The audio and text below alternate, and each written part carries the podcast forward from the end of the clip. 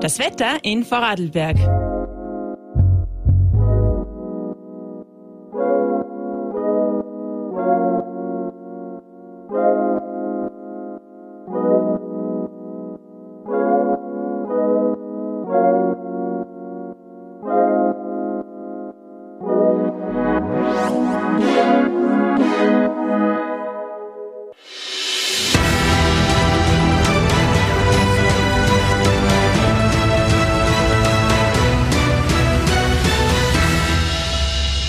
Vorarlberg Live. Heute mit Pascal Pletsch. Schönen guten Abend zu einer neuen Ausgabe von Vorarlberg Live. Heute am Mittwoch, den 1. März 2023.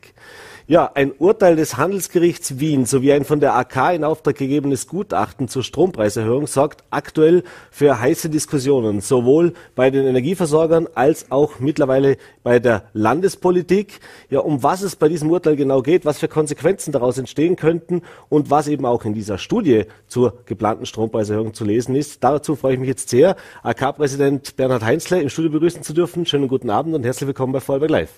Danke für die Einladung. Ja, ich habe es gesagt. Wir, wir, haben gestern darüber berichtet. Äh, dem, beim Handelsgericht Wien gab es gestern ein erstinstanzliches Urteil. Das heißt, ist noch nicht rechtskräftig, aber zumindest ist jetzt mal eine Entscheidung da. Da ging es darum, darf der Verbund äh, in Wien, Niederösterreich den Preis, den Strompreis erhöhen? Und das Gericht kam zu der, zu der Erkenntnis, da der Verbund hauptsächlich über Wasserkraft und über inländischen Strom, praktisch über eigene Stromproduktion verfügt, war das so nicht rechtens. Da sind natürlich gleich auch in Vorarlberg die Alarmglocken angegangen, äh, denn natürlich auch die Ilwerke VKW produzieren überwiegend ihren Strom in Österreich beziehungsweise natürlich auch in der Wasserkraft.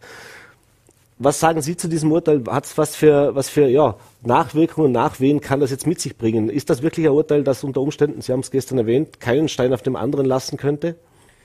Ich meine, es ist die erste Instanz und äh, was dann in einem Jahr entschieden wird, wissen wir heute auch nicht. Mhm. Richtig ist, dieses Urteil gibt es und äh, wir haben gestern noch Gespräche mit der Politik geführt, die Politik heute in sich auch. Äh, wir haben auch morgen noch einen Termin oder übermorgen mit, der, mit dem Vorstand der Ilwerke VKW. Und ja, sollte das so zum Tragen kommen, dann äh, wird der Strompreis wieder gesenkt. Mhm. Jetzt gibt es eben auch diese Studie, die hat die AK Tirol gemeinsam mit der AK äh, Salzburg in Auftrag gegeben, also jetzt auch nicht konkret auf die Vorwerker Situation, aber eben auch dieses Rechtsgutachten kommt zu dem Urteil, dass auch bei ver vergleichbaren Stromanbietern, die eben auch über Wasserkraft äh, produzieren, dass das auch nicht geht. Das heißt, wie wahrscheinlich sehen Sie das jetzt nach diesen beiden Entscheidungen und auch vielleicht nach den Gesprächen mit den Verantwortungsträgern, dass hier tatsächlich ein bisschen Bewegung in die Sache kommen könnte? Das ist für uns schwer abzuschätzen und auch nicht möglich abzuschätzen. Was wir wollten ist, äh, also wir haben das Urteil auch bekommen und dann wollten wir, dass die Politik gleich reagiert. Das hat sie gemacht mhm. und das freut uns. Mhm.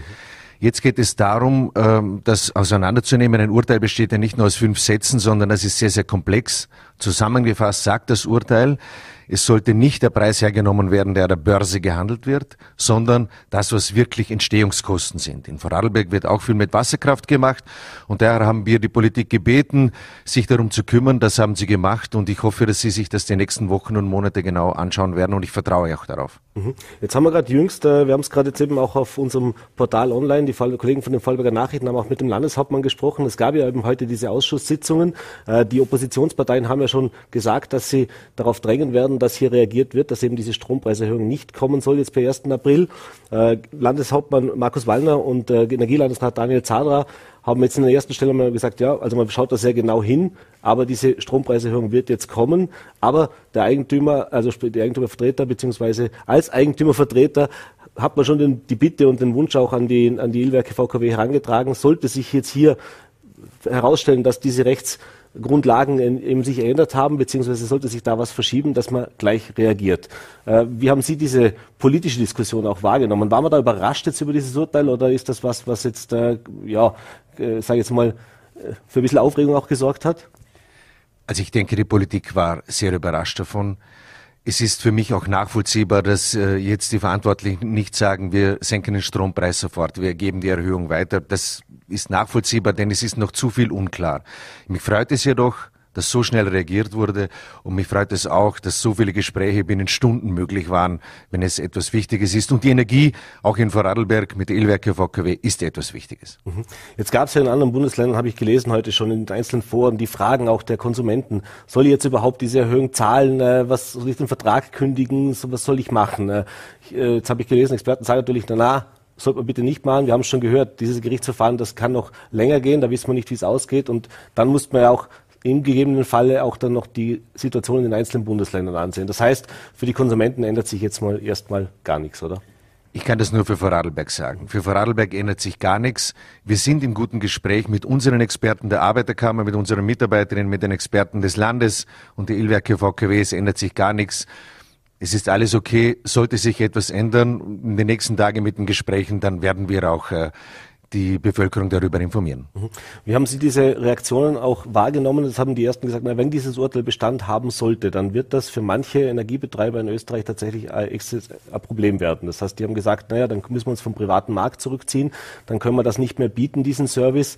Äh, sehen Sie so eine Gefahr grundsätzlich, beziehungsweise natürlich speziell in Vorarlberg? Ich kann das nicht beurteilen. Was ich beurteilen kann, die Ilwerke VKW-Gruppe hat auch mit dem Handel an der Börse auch viel Geld gemacht, das auch uns ähm, der Bevölkerung zugute kam. Daher ist es für mich äh, nicht abschätzbar. Mhm. Vielleicht noch abschließend, jetzt, ist, äh, jetzt gibt es eben auch diese Strompreisbremse beziehungsweise diesen Strombonus, der jetzt beschlossen worden ist. Äh, es gibt viele Boni aktuell und viele Zahlungen, die man da beantragen kann von Energiekostenzuschuss über Wohnbeihilfe und so weiter. Aber jetzt ganz dieser konkrete Fall aus Sicht der Arbeiterkammer, war das ein guter Schachzug? Ist das was, was wirklich bei den Menschen ankommt? Ja, wir sind, unsere Experten haben das mitgeteilt. Wir sind äh, sehr zufrieden. Das war eine gute Entscheidung. Wir empfehlen nur äh, der Bevölkerung, dass sie auch den Antrag stellen. Mhm weil die, die Einkommenshöhen wurden wesentlich erhöht und auch nachzusehen, auch wenn ich glaube, ich verdiene gut, nachzusehen und wirklich den Antrag zu stellen. Wir glauben, das war eine gute und richtige Entscheidung der Politik in Vorarlberg. Mhm. Dann lassen Sie noch zu einem zweiten Thema kommen, das sehr eifrig diskutiert wird und auch heute wieder für die ein oder andere Aussendung gesorgt hat. Ein Thema, das uns schon länger beschäftigt. Das Thema Arbeitszeit, äh, das Thema der Vier-Tage-Woche. Gerade jetzt nach der Corona-Krise nochmal wieder einen Boost bekommen, äh, auch in Zeiten des Fachkräftemangels, des Arbeitskräftemangels, der neuen Orientierung auch von jungen Arbeitnehmern, die vermehrt natürlich sagen, ob ich jetzt fünf Tage arbeiten will und nur arbeiten und Geld verdienen oder eben mehr Freizeit haben will. Äh, manche Betriebe machen das schon. Es gab jetzt die Forderung eben auch für Vorarlberg eine Modellregion herzu, äh, zu, äh, zu erstellen, was diese Vier-Tage-Woche äh, angeht. Ähm, jetzt ist natürlich die Frage, da gibt es zwei Modelle. Wir wollen jetzt mal auf beide Modelle eingehen. Das erste Modell wäre ja, ich arbeite vier Tage bei gleicher Stundenanzahl, sprich diese 40 oder 38,5 Stunden Woche wird dann eben statt auf fünf auf vier Tage aufgespalten. Ich nehme an, dagegen wird es jetzt mal grundsätzlich eher weniger Widerstand geben aus der Wirtschaft. Also ich denke, wenn jetzt jemand, jemand eine Viertagewoche machen möchte, wenn das derzeit die Mitarbeiterinnen und Mitarbeiter wollen, dann müssen es was die Arbeitgeber akzeptieren, sonst werden sie diese Mitarbeiterinnen und diesen Mitarbeiter nicht bekommen. Die Viertagewoche ist eine gute Diskussion. Mhm. Wir handhaben das in der Arbeiterkammer so, wir glauben, dass wir grundsätzlich darüber reden sollten, wie wir Arbeit verteilen. Und da stellen wir Folgendes fest. Die Leute, und die Diskussion war die letzten Tage auch, die Leute, die Teilzeit arbeiten, und da, das kennen wir aus, und da gibt's viele Zahlen, aber grundsätzlich, alle Teilzeitmitarbeiter unter 30 Stunden wollen mehr arbeiten. Mhm. Alle, die über 30 Stunden arbeiten, da gibt's viele, also nicht alle, viele, die wollen weniger arbeiten. Und da ist die Frage der Verteilung. Ob das über vier Tage ist oder über drei Tage, über fünf Tage, darüber lässt sich dann diskutieren und äh, das wird in Vorarlberg auch zum Teil schon praktiziert. Mhm. Jetzt gibt es eben dieses zweite Modell auch, vier Tage arbeiten, äh, tatsächlich auch mit den reduzierten Stundenanzahl. Sie haben es gerade gesagt, eben auch diese Umverteilung der Arbeitszeiten, aber trotzdem eben die 100 Prozent Gehalt dann zu erhalten für diese Arbeitszeit. Das heißt, was er, das sich am Gehalt nichts ändert. Äh, und da gibt es natürlich eher vehementeren Widerstand von Seiten der Wirtschaft, denn das ist natürlich klar, das drückt sich massiv in den Lohnkosten natürlich auch aus. Äh, da gab es jetzt eben heute auch eine Aussendung der Wirtschaftskammer, Wirtschaftskammerpräsident, äh, gemeinsam mit seinem Geschäftsführer. Da hieß es dann, naja, also das wird schwierig und noch schwieriger wird's, da ich dann eben noch mehr Mitarbeiter eigentlich brauche, um die volle Zeit abzudecken und wir ja ohnehin ein massives Problem mit Arbeitskräften haben. Zwei Fragen deswegen. Das erste ist, verstehen Sie die Sorge, was die finanzielle Belastung für die Unternehmen anbelangt, wenn man dieses Modell wirklich umsetzen würde? Nun, die Reaktion kenne ich. Wenn die Arbeitnehmer etwas wollen, dann ist mal die erste Reaktion immer, nein, das geht nicht, das kennen wir alles schon. Also vor 35 Jahren wurde das letzte Mal die Arbeitszeit verkürzt und es wurde gleich mitgeteilt, das geht sich nie aus. Das war vor 35 Jahren. Da wurde die Arbeitszeit auf 38,5 oder 40 Stunden reduziert, je nach Kollektivvertrag. Und es ging sich aus. Wir haben so viele Beschäftigte wie noch nie. Es geht eher um die Rahmenbedingungen.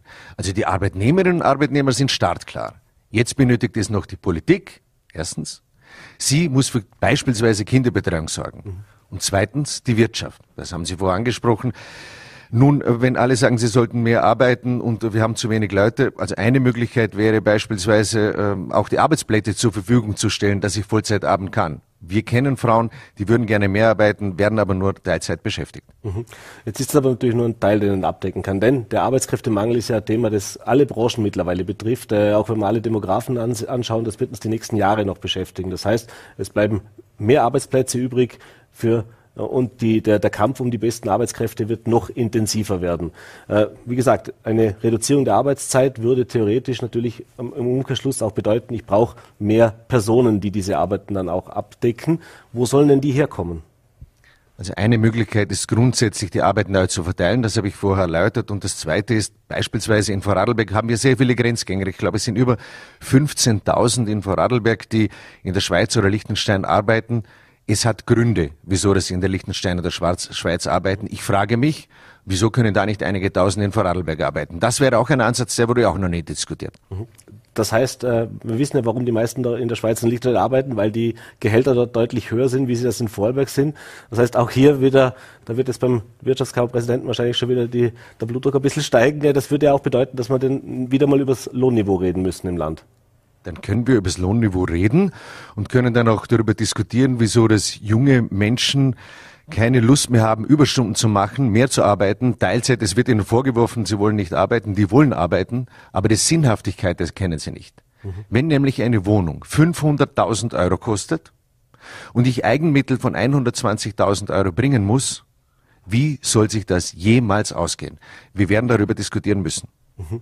Das heißt, äh, was wäre jetzt da auch die konkrete Idee der Arbeiterkammer? Also wie gesagt, es gibt diesen Vorschlag der Modellregion, äh, es gibt verschiedenste Rechenbeispiele auch, die man machen kann, aber wenn man jetzt eine Forderung stellen kann an die Wirtschaft bzw. an die Politik, wie wird es für Sie als Präsidenten, wie wird es für die Arbeiterkammer Vorarlberg aussehen? Wie sollte man da jetzt vorgehen? Wer müsste da jetzt was machen? Also erstens, die Betriebe, die es möglich ist, vier Tage Woche, vier Tage Woche zu machen. Ich, ich beginne anders. Mhm. Die Arbeitnehmerinnen und Arbeitnehmer sind startklar. Die Frage ist, ob das die Wirtschaft wirklich ist. Und ich bin der Überzeugung, wir sollten flexibler werden. Die Arbeitnehmerinnen und Arbeitnehmer sind es, nur die Arbeitgeberseite ist zum Teil etwas mühsam und die Politik, also gerade äh, gestern habe ich wieder ein E-Mail bekommen, ähm, eine Mitarbeiterin, die Vollzeit arbeitet, hat gestern eine Mitteilung bekommen, am Freitagnachmittag gab es nie eine Kinderbetreuung, in äh, nächster Woche ist dann ab Mittwochnachmittag auch keine Kinderbetreuung. Jetzt fragt sie, wo soll ich das Kind hingeben? Also da muss die Politik wesentlich schneller reagieren, pflegende Angehörige anzustellen. Wir haben zig Modelle, äh, wo es möglich ist, dass wir neue, neue Dinge gestalten, aber da hängen wir etwas in Vorarlberg und das Tempo ist sehr, sehr langsam. Ja? Mhm. Das heißt, äh, es wird eifrige Diskussion mit der Politik geben. Äh, wie zuversichtlich sind Sie denn? Jetzt haben wir erlebt, eben gerade dieses Thema Kinderbetreuung ist natürlich ein Thema, das uns auch nicht erst seit gestern beschäftigt. Dass jetzt hier wirklich mal irgendwann Fahrt aufgenommen wird, dass da was passiert? Wenn alles so schnell geht wie bei der Strompreis, was wir vorhin gehört haben, dann bin ich eher zuversichtlich, sonst nicht. Ich weiß nicht, wie lang, wie groß ist der Druck kommen werden muss, dass die Politik reagiert. Mhm. Solche Diskussionen sind jedoch auch gut, damit die Politik erkennt, es beschäftigt die Mitarbeiterinnen und Mitarbeiter. Wir von der Arbeiterkammer wollen ein gutes Leben, ein gutes Leben für alle, auch für die Politiker. Und wenn sie ein gutes Leben wollen und wieder gewählt werden wollen, dann sollten sie auch auf die jetzige Situation reagieren. Alles klar. Herr Präsident äh, Heinzler, ich bedanke mich für den Besuch im Studio, bedanke mich für den Einblick. Wir werden natürlich gespannt weiterverfolgen, was bei den Strompreisdiskussionen, der Teuerung, den Arbeitsplätzen, es gibt eine ganze Reihe an Dingen, die uns beschäftigen aktuell. Werden wir dranbleiben. Vielen Dank für den Besuch im Studio. Herzlichen Dank für die Einladung. Ja, und jetzt kommen wir zu unserem nächsten Thema. Auch weit über die Landesgrenzen hinaus ist äh, ein Vorarlberger Ausnahmesportler bekannt. Der Name Toni Innauer, seines Zeichens Olympiasieger, Autor, Geschäftsmann äh, und auch TV-Experte. Jetzt hat er vor kurzem beim ZDF nach zwölf Jahren seine Rolle als TV-Experte zumindest vorläufig beendet. Und heute war er zu Gast bei uns im Haus. Äh, mein Kollege Joachim Mangard hat ihn am Vormittag aus Termingründen getroffen und mit ihm ein Gespräch geführt. Und das wollen wir uns jetzt gemeinsam ansehen. Wir haben natürlich auch seine jüngsten Gesangskünste in diesem Interview analysiert. Planica, Planica,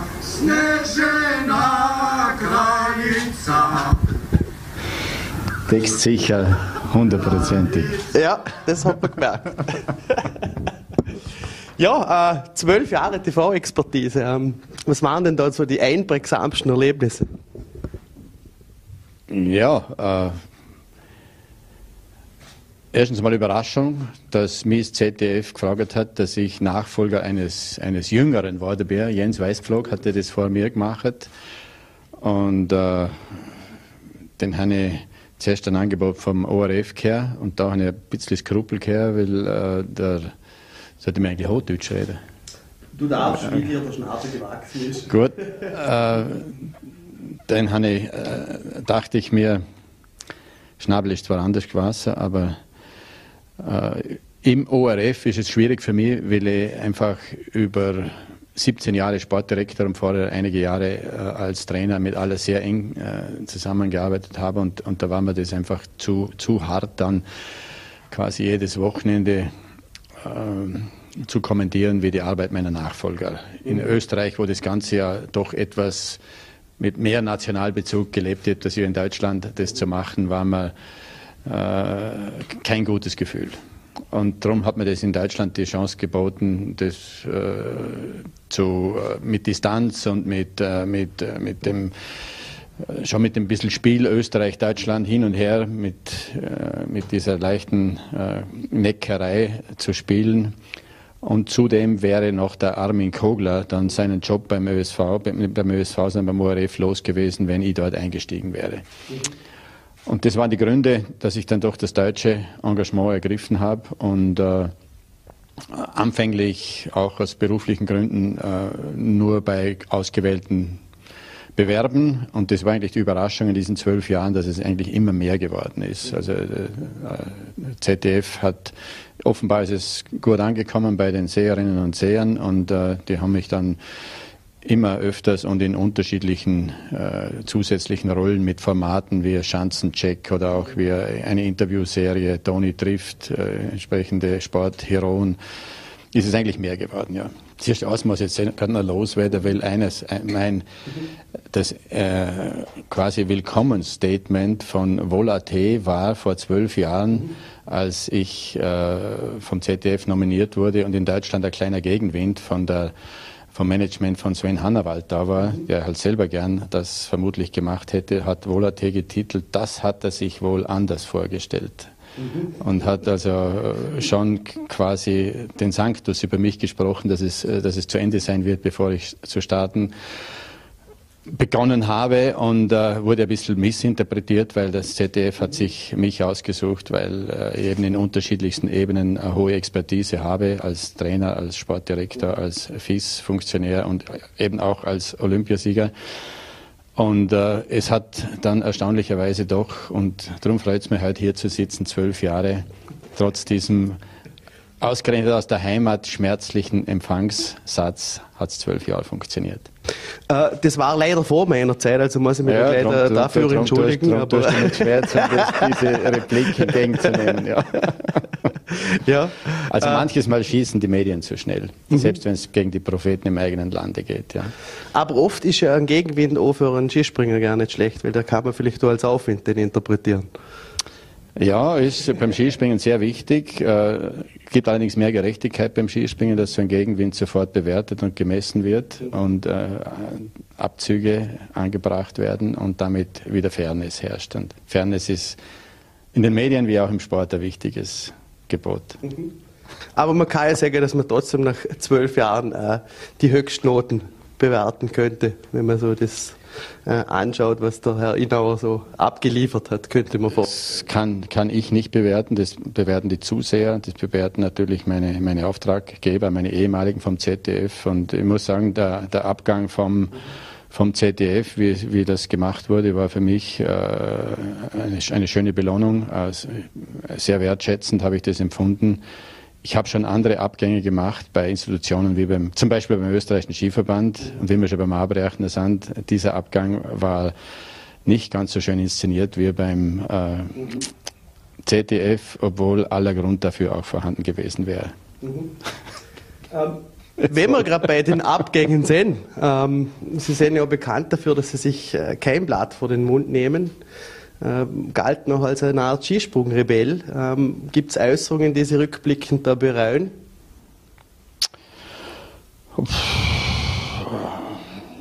Hat sicher, habe ich gelegentlich etwas gesagt oder einmal kurz übers Ziel hinausgeschossen, aber meistens eher bewusst provokativ, weil ich gemerkt habe, manches Mal muss man Sachen etwas schärfer und, und knackiger formulieren, damit sie überhaupt gehört werden. Ja. Äh, ich kann mich jetzt äh, an nicht viel erinnern. Im Gegenteil, ich kann mich an viele Dinge erinnern, wo ich nicht verstanden worden bin, weil ich möglicherweise ein paar Sachen äh, gesehen habe, die die, die, die große Gemeinschaft noch nicht erkannt hat, wo Änderungen notwendig sind, sei es im Reglement des Skispringens. Auch dort habe ich ein paar sehr harte Sachen durchgezogen. Revolution am Holmenkollen, wo wir einen Boykott gemacht haben für einige Stunden, die bis zum FIS-Präsident äh, alles vorgedrungen ist, die Zuschauer unten warten mussten, weil wir unser neues Reglement vorstellen wollten, das dann später auch tatsächlich fast eins zu eins so umgesetzt worden ist. Nur im Moment ist es nicht verstanden worden, aber diese Aktion war einfach notwendig.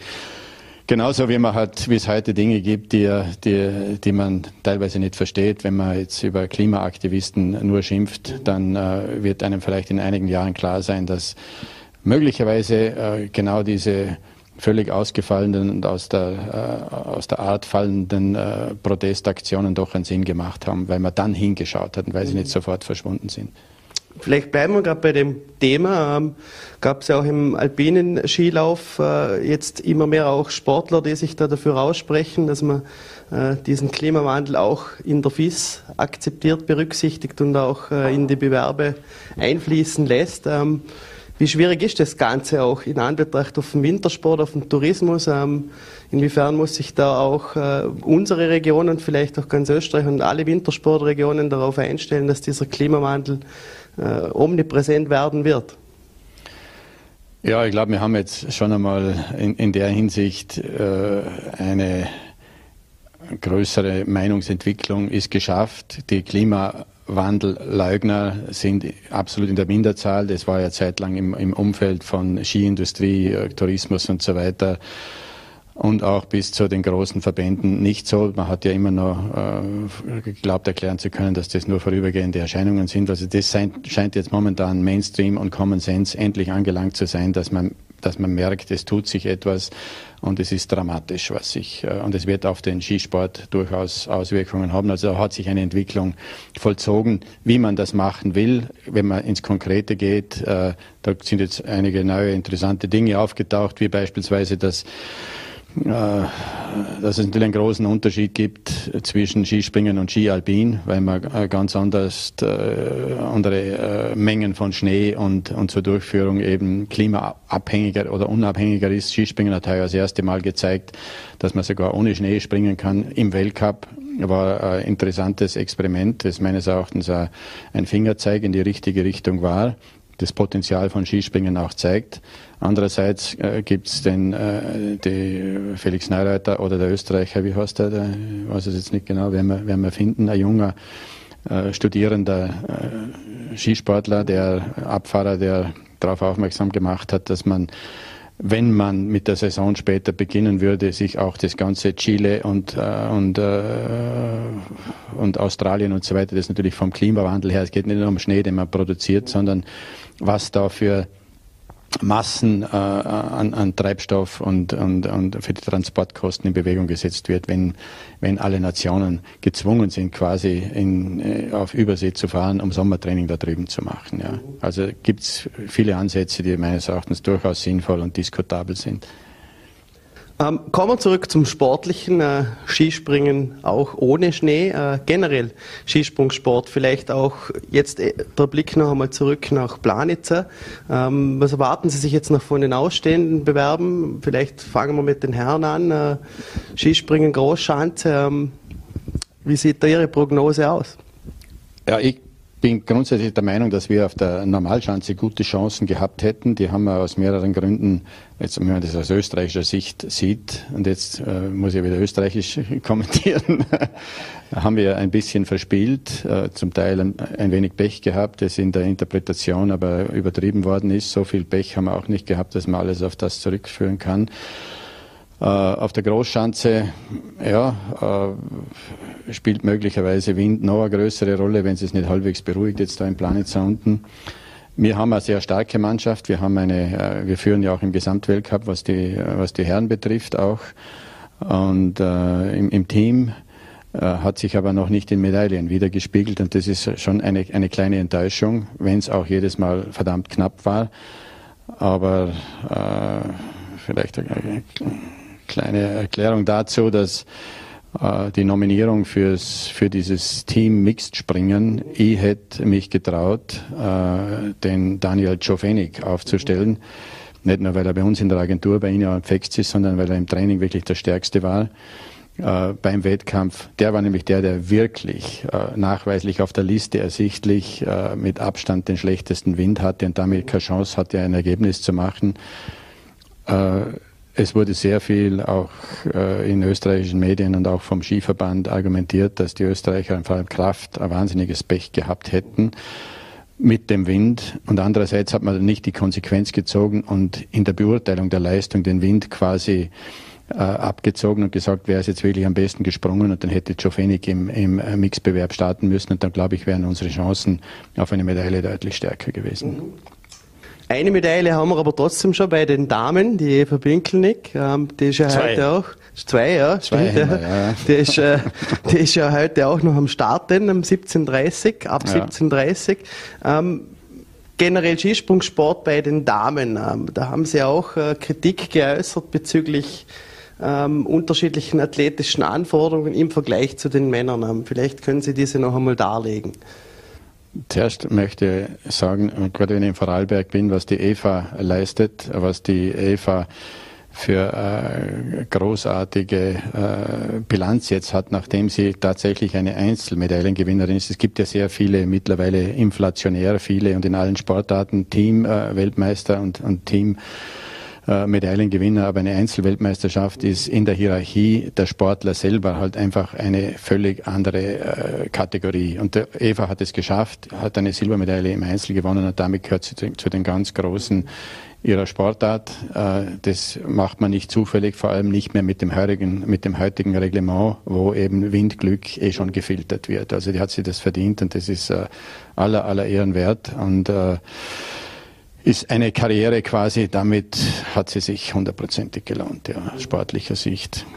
Äh, die andere Frage zum Damen-Skispringen habe ich mich zum Frauen-Skifliegen, mhm. zum Skifliegen konkret geäußert und äh, eine und zwar nicht jetzt seit kurzem, sondern schon vor gut einem Jahr eine Mahnung ausgesprochen, äh, die sich auf äh, physikalische Hintergründe bezieht, dass Frauenskispringen vermutlich gefährlicher ist als Männer, Männerskifliegen. Männerskifliegen ist ohnehin schon gefährlich. Wir haben äh, einige Stürze erlebt in den letzten Jahren äh, mit Thomas Morgenstern oder Daniel Ande Tande, die beide Weltmeister waren, also am obersten Level de, des Leistungsniveaus sind und sich schwer verletzt haben. Tande musste sogar wiederbelebt werden.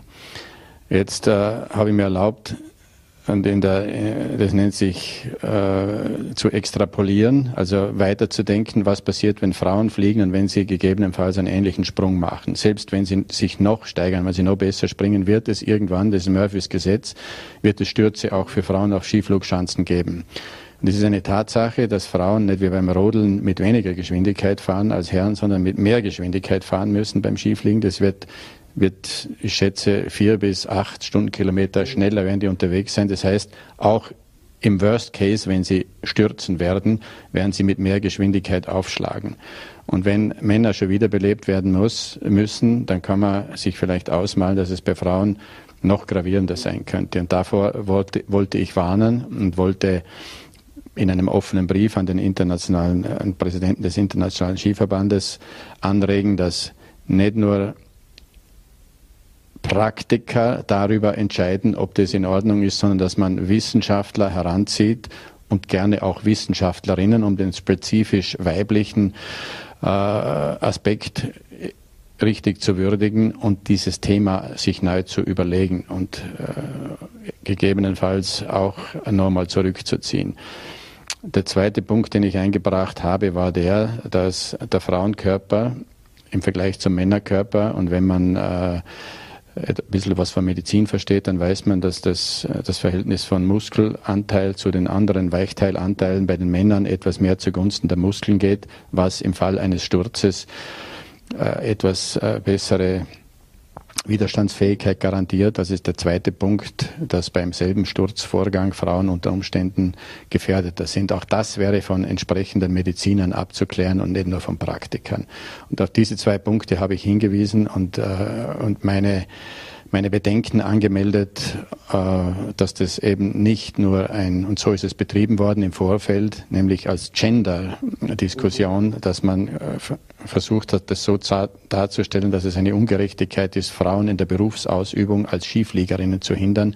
Dafür würde sogar der, der norwegische äh, Gewerkschaftsbund ins Gefecht geschützt, geschützt äh, geschickt, um, äh, um dort eben klar zu machen, dass das dann vor dem obersten Gerichtshof, vor dem Europäischen Gerichtshof landen wird, wenn man diskriminierend Frauen vom Skifliegen zurückhält. Und das würde ich sagen, das ist, ist eine Diskussion oder eine Vorgangsweise, die völlig am Ziel vorbeigeht und äh, keine sachliche Diskussion zulässt. Mhm. Vielleicht äh, noch einmal zurück zu den Frauen. Wie beurteilen Sie generell die Entwicklung? Der erlebt ja der, der, das Damen-Skispringen und Skifliegen erlebt einen enormen Zulauf. Er ist auch sehr spannend, auch vom Publikumsinteresse. Ähm, wie hat sich dieser Sport oder dieses Segment gerade bei den Damen auch entwickelt? Nachdem ich quasi von Anbeginn des, des Frauenskispringens im österreichischen Skiverband immer ein starker Befürworter und Mitentwickler war, unter anderem auch diesen Mixbewerb äh, ein, äh, beantragt habe, aber ja auch damals von der FIS am Anfang nicht verstanden, dass das eigentlich ein, optimaler Bewerb ist, bei dem, bei denen die Leistung der Frauen äh, richtig gut zur Geltung kommt und, äh, und es auch möglich macht, weil man nicht vier Frauen, sondern nur zwei Frauen pro Mannschaft äh, einsetzt, dass es dann auch sehr buntes Starterfeld geben kann, wurde dann nach einigen Jahren doch verstanden, dass das vielleicht ein guter Bewerb ist.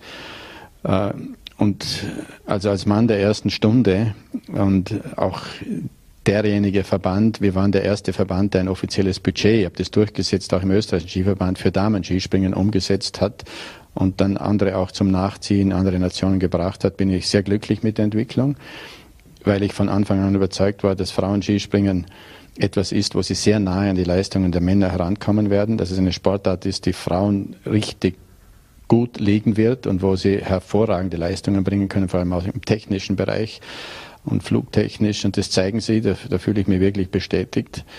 Äh, und trotzdem äh, habe ich dann aufmerksam gemacht in dieser Weiterentwicklung, dass die Stufe Skifliegen neu zu beurteilen sein wird, weil dort ein Risiko auftaucht, das, das, äh, das ich glaube einschätzen zu können aus mehreren Gründen.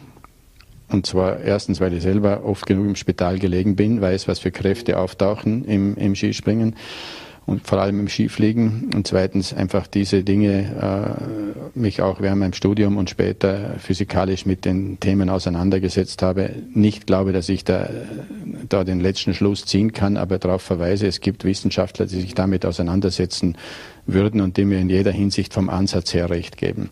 Nur es wird auf eine andere Ebene verlagert und wird nicht wissenschaftlich entschieden. Und das ist ein Fehler. Das sollten wir, wir sollten im Sport die Größe haben oder die Demut haben zu wissen, dass äh, Wissenschaft eben auch dann wirkt, wenn wir nicht dran glauben. Das ist, sind äh, Tatsachen, die im Hintergrund einfach physikalisch sich abspielen. Mhm. Das äh, spielt auch eine große Rolle im Bereich von der Ausbildung der Athleten. Ähm, kommen wir vielleicht ein bisschen zum Nachwuchs. Jetzt kommt auch bald ein äh, Film in die Kinos mit Stamms. Mhm. Ähm, wie beurteilen Sie vielleicht die Situation in Österreich? Wie steht es um den österreichischen Nachwuchs? Ja, ich bin natürlich nicht mehr so nahe dabei, äh, wie ich das vor äh, jahrelang gewesen bin, wo ich mich ganz, ganz, ganz stark auch gerade um die Struktur im österreichischen äh, Skisprung-Nachwuchs und äh, im gesamten nordischen Bereich gekümmert habe. Und viele Formate aus der Zeit existieren noch, die gibt es noch. Die sind auch in Funktion und sehr wichtig. Äh, andererseits äh, lese ich Ergebnislisten und merke, dass wir gerade im Skispringen noch sehr, sehr gute Ergebnisse haben. Wir haben äh, bei Juniorenweltmeisterschaften im Alpencup, wir sind eine dominierende, absolut dominierende Nation. Also es ist kein, kein Thema im Skispringen, das uns im Gegensatz zum Beispiel zu unserem großen Nachbarn Deutschland die zwar momentan wieder sehr stark abräumen bei den Weltmeisterschaften, bei den Junioren und im, bei den Jugendlichen, aber Österreich nicht annähernd das Wasser erreichen können. Also es schaut viel besser aus. Wir haben gute Strukturen eben mit dem Skigymnasium Stams, aber auch äh, ein Vereinswesen mit äh, vielen tollen äh, Ehrenamtlichen, die auch wo ich mich auch sehr bemüht habe seinerzeit, äh, dass man wertschätzend auch vom Skiverband aus, vom österreichischen Skiverband mit diesen Vereinen umgeht, weil das ist die Zukunft. Mhm. Äh, immer wieder die, die Nährrate für unseren Sport. Äh, auch das war so ein Thema, ist ja in meinen Büchern eigentlich eh alles nachzulesen, aber man darf es ab und zu wiederholen, damit es nicht in Vergessenheit gerät. Also wir haben einen sehr tollen Fernsehvertrag für den ORF, mit dem ORF und mit dem ÖSV und mit den äh, über die Zweitrechte unterschrieben haben, wo es um viele Millionen gegangen ist. Dort ist es mir geglückt, äh, für die Vereine eine, eine Vereinsmillion damals noch in Schilling heraus heraus damit direkt Geld vom österreichischen Skiverband an die, an die nach einem sehr gut ausgearbeiteten äh, Algorithmus an die äh, an die Vereine geht. Übrigens haben wir dort auch schon sehr klug eingebaut gehabt, äh, spezielle Mädchenförderung, weil wir geahnt haben, es wird etwas werden mit den, mit den Frauenskispringen und da muss man halt eben auch schauen in den Vereinen, dass das schon zu wachsen beginnt. Das sind Dinge, über die wir uns vor vielen Jahren und auch ich persönlich viele Gedanken gemacht habe und das auch irgendwie versucht habe, äh, strukturell zu verankern und dass es heute noch, dass es heute noch wirkt, ja. Mhm. Vielleicht Stichwort mediale Berichterstattung, Sponsoren. Ähm, jetzt wurde auch gerade wiederum bekannt, dass äh, der ORF den Sport Plus Kanal einstellt. Ähm, sehr zum Unmut vieler auch Sportarten, die nicht so präsent sind in den Hauptkanälen. Ähm, wie beurteilen Sie das? Wie wichtig ist generell die, die mediale Rückendeckung für diesen Sport? Ja, ist ganz klar, dass äh, nachdem wir auch eine äh, eine Agentur äh, laufen haben, wo wir auch im Sponsorbereich drinnen sind. Wir, äh, wir betreuen den Hauptsponsor des österreichischen Skispringens, das ist die Firma, ich weiß nicht, darf man sagen oder nicht, die Firma Hargassen, man sieht sehr überall, die auch gleichzeitig Hauptsponsoren vom, auch das betreuen wir vom Rodel Weltcup sind. Wir äh, haben äh, einen Hauptsponsor des finnischen Skispringens. Äh, vermittelt und betreuen auch dieses Engagement, ist ein Wärmepumpenhersteller aus Osttirol, IDM. Das sind alles Firmen, die, die momentan in dieser, auch in dieser Klimakrise natürlich äh, äh, Vorreiter sind und, und tolle Produkte liefern und äh, deshalb auch finanzielle Möglichkeiten haben, äh, Sponsoring zu machen. Äh, aber es gibt eben viel, viel kleinere Vereine als wie einen österreichischen Skiverband oder einen finnischen. Und äh, überall äh, ist, ist man auf der Suche nach Gegenleistung für, für Partner, für Sponsoren. Und da ist natürlich ORF Sport Plus etwas ganz, ganz Wichtiges für viele Sportarten gewesen, bis zum, bis zum Sport für, für, für Behinderte, für, für Personen mit Einschränkungen, die genau dort stark präsent waren. Und und äh, also viele, viele Dinge, die, die, die sehr schmerzhaft sein werden, wenn in der österreichischen, wenn dieser Kanal aus der österreichischen Landschaft, Medienlandschaft verschwindet. Über die äh, kann ich schwer beurteilen natürlich, äh, was das Ganze rechnerisch und wirtschaftlich für den ORF bedeutet. Nur manches Mal äh, versucht man halt etwas Auffälliges, das man, äh, um, um zu zeigen und um in einem Aktionismus auch zu zeigen, dass man wirklich einspart, etwas Dramatisches zu tun und macht es dann vielleicht an der falschen Stelle. Äh, ähnlich werden die, äh, die Kulturtreibenden äh, argumentieren, wenn sie sagen, dass das ORF Symphonieorchester gestrichen wird. Auch das kann ich nachvollziehen. Auch das ist etwas Einmaliges, das sich Österreich geleistet hat und äh, auch weiterhin leisten sollte. Ich finde, beides äh, ist, ist eigentlich, ist eigentlich äh, sehr, sehr schlecht, wenn es gemacht wird und vor allem für die Betroffenen dahinter und auch als Zeichen für, für die, die jeweiligen Gesellschaftsgruppen. Ja. Den äh, möchte ich mir mal recht herzlich für den Besuch bei uns bedanken. Äh, und, da ging geschehen, ging geschehen. Ja, und wir wünschen jetzt auf alle Fälle, also die Eva machte heute im Anschluss hoffentlich die nächste Einzel mit euch. Ja, es wird auf der Großen ein bisschen schwerer, aber sie hat sie, hat sie gesteigert jetzt. Eine, gestern die Trainingsliste äh, mir angeschaut und äh, es ist alles offen. Ja. Schön, dass wir so eine gute Springerin haben. Mhm. Dann äh, sage ich vielen herzlichen Dank und äh, wünsche natürlich äh, eine wunderschöne Zeit mit viel äh, faszinierenden Projekten, aber ich glaube, da wird einem nicht langweilig im Hause Inau. So ist gängiger Fisch. Ja. ja dann, Petri Heil. Das war der Vorarlberger Skisprung-Experte, Olympiasieger und Autor und vielleicht auch bald Freizeitfischer Toni Inauer. Und für uns war es das heute auch wieder mit der heutigen Ausgabe von Vorarlberg Live. Wenn wir Sie mögen, sind wir morgen wieder für Sie da, 17 Uhr, Voller.t, VNRT und Ländle TV. Bis dahin einen schönen Abend, machen Sie es gut.